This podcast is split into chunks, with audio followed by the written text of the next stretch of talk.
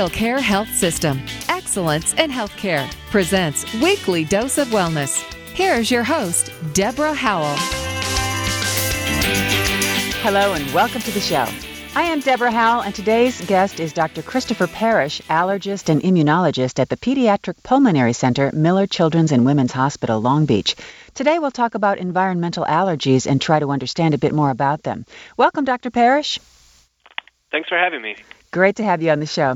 So, about one in three people have allergies in the U.S., including children, but many people are underdiagnosed or undiagnosed. Only about 10 to 20 percent of the population knows they have allergies, with the majority being unaware of what they're allergic to. So, let's begin at the beginning, Doctor. What is an allergy? An allergy is a harmful response to a substance that is caused by a hypersensitivity. Um, in most cases, when we're speaking of allergy, we're talking about IgE mediated reactions, which are also known as immediate hypersensitivity reactions. So, when you're exposed to something that you are allergic to, you tend to have an immediate reaction. And there may be a secondary later response, but that immediate reaction is usually the, the number one clue that you're allergic to it. And when you say reaction, do you mean a sneeze or a breakout in hives? It could be either of those. There, the the ways that allergies can manifest um, depend on how the exposure occurs and on um, where the sensitized antibodies and cells in, are in the body. So, for example, one of the most common symptoms would be hay fever or allergic rhinitis. So that may present with sneezing, nasal congestion, runny nose, itchy, watery eyes. Mm-hmm. Other people who have asthma may have more wheezing and coughing and shortness of breath when they're exposed to their allergen. And other people may present with more skin symptoms, which could be anything from hives to eczema. Okay, got it. And then I know when I'm exposed to perfume, I also get sort of a tightening of the lungs. It's like, you know, I don't know what that's called, but you, you almost feel like your lungs are constricting. Yeah, so people who have allergies may also respond to nonspecific irritants of the airway. These may include things such as pollution from uh, automobiles or cigarette smoke or um, perfumes. These are often not true allergens, but in an airway where there is pre existing inflammation, they may trigger the same response. Got it. So, what are some of the most common environmental allergens? The most common environmental allergens include pollens, which can come from trees, uh, weeds, or grasses. Now, when we talk about pollens that cause environmental allergies, we're not talking about the pollen that's in a nice, pretty flower. The, the pollen in a, a flower is sticky and heavy so that it can, can be spread by insects. That's why the flower is there to attract the insects. Mm-hmm. The pollens that we're talking about are actually spread by wind. So they can be found miles and miles from the source plant.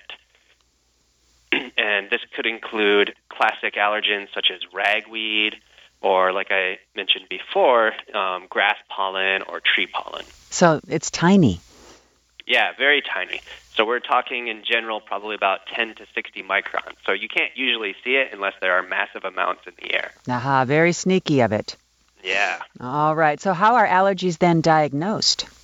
So the the two main ways to diagnose allergies are through blood tests and through skin testing. So the gold standard is considered to be the skin test, in which drops of uh, allergenic extract are placed on small plastic um, devices that are then used to scratch the surface of the skin. If, if you're allergic, a small wheal will, will develop at the site of that scratch within about 15 minutes.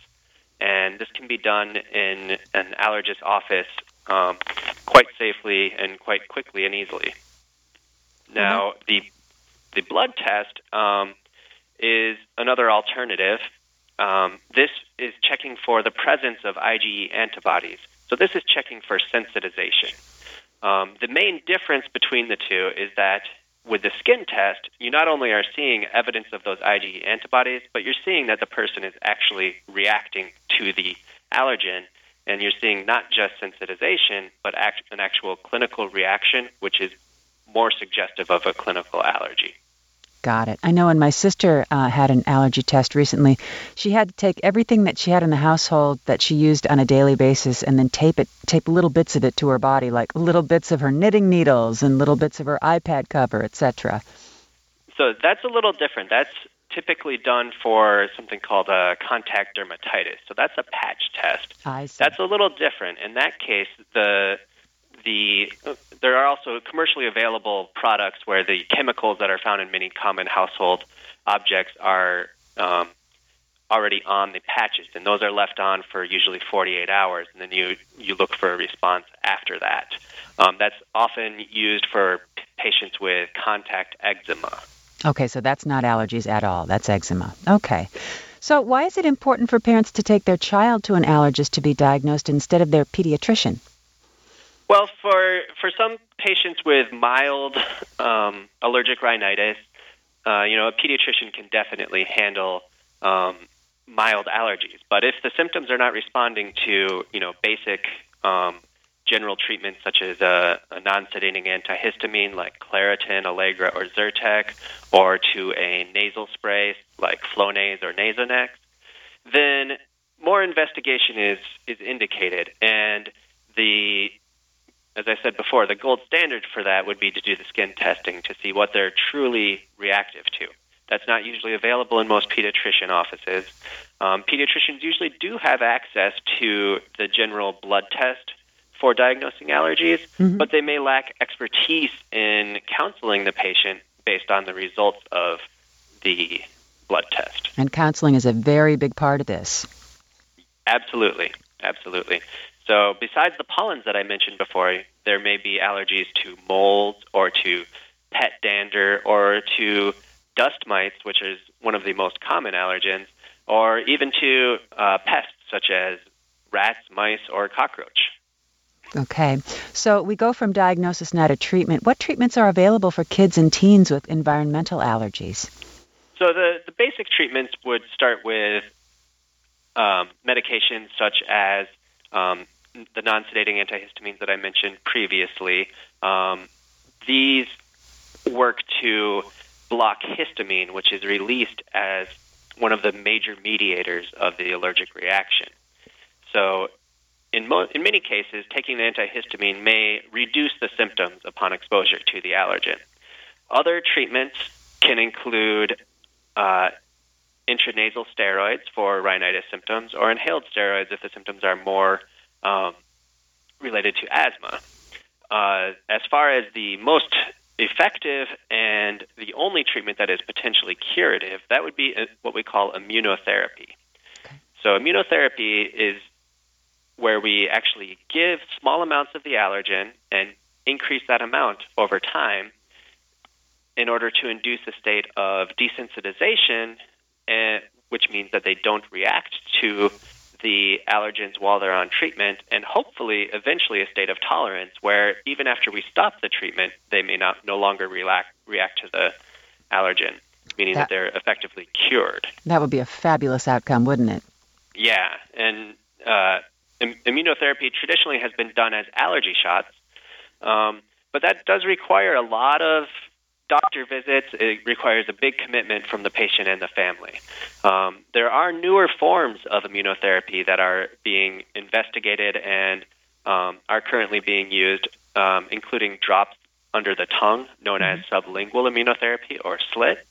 And there are other um, experimental forms, such as using patches on the skin, that are still under investigation. Got it. Okay, sounds like some good new breakthroughs. Um, what are some of the things parents can do to help eliminate or reduce allergens in their home?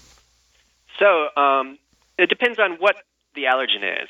So, for example, if you have a dog or cat allergy, the only truly reliable way to eliminate the allergens would be to remove the animal from the home, which is often not a, a reasonable option. Right, not in um, ours. not so, happening. Yeah, so for example, if you have a cat allergy, putting the cat in another room doesn't do anything. Um, cat allergen um, is due to proteins in the dander that are very tiny and stay airborne for a very long time. Uh, studies have shown that with a cat completely removed from the home, cat allergen still remains measurable in the home months later. Wow. So, um, other options that, that can help in situations like that um, would be um, a HEPA air filter, which can help clean the air in the room. This can also help with other allergens that are airborne, such as the pollen, which may come in through windows. Keeping windows closed in the summer times or when the pollen counts are particularly high may also help. Um, for dust mite, the um, methods to reduce exposure um, are a little different. Dust mite is, dust mites require moisture, so they can't survive out on an open hardwood floor. So um, removing carpet or frequently vacuuming carpet is one strategy that can help. Okay. And then dust mites also um, can thrive in the moisture within our pillows and our mattresses. So there are products available that effectively encase the pillows and mattresses um, and make them impermeable to the dust mite allergen, so that even if the dust mites are inside the pillow, it doesn't come through and cause you symptoms while you're sleeping on it. That is fascinating. I have a final question for you, Doctor. Where can people go to find out more about allergy treatments at Miller Children's? Probably the easiest place for them to go would be to the Miller and Children's website on at millerchildren'shospitallb.org.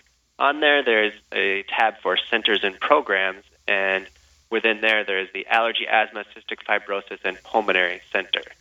Um, that has information on our pediatric pulmonary outpatient specialty centers, which is where our allergy clinic is located. And there's also a tab describing our allergy program with some more information about the testing um, that we discussed earlier on the podcast. Very helpful. Thank you so much, Dr. Parrish. I am off to buy a HEPA air filter as we speak. it has been great to have you on the program today. Very informative. I'm Deborah Howell. Join us again next time as we explore another weekly dose of wellness brought to you by Memorial Care Health System.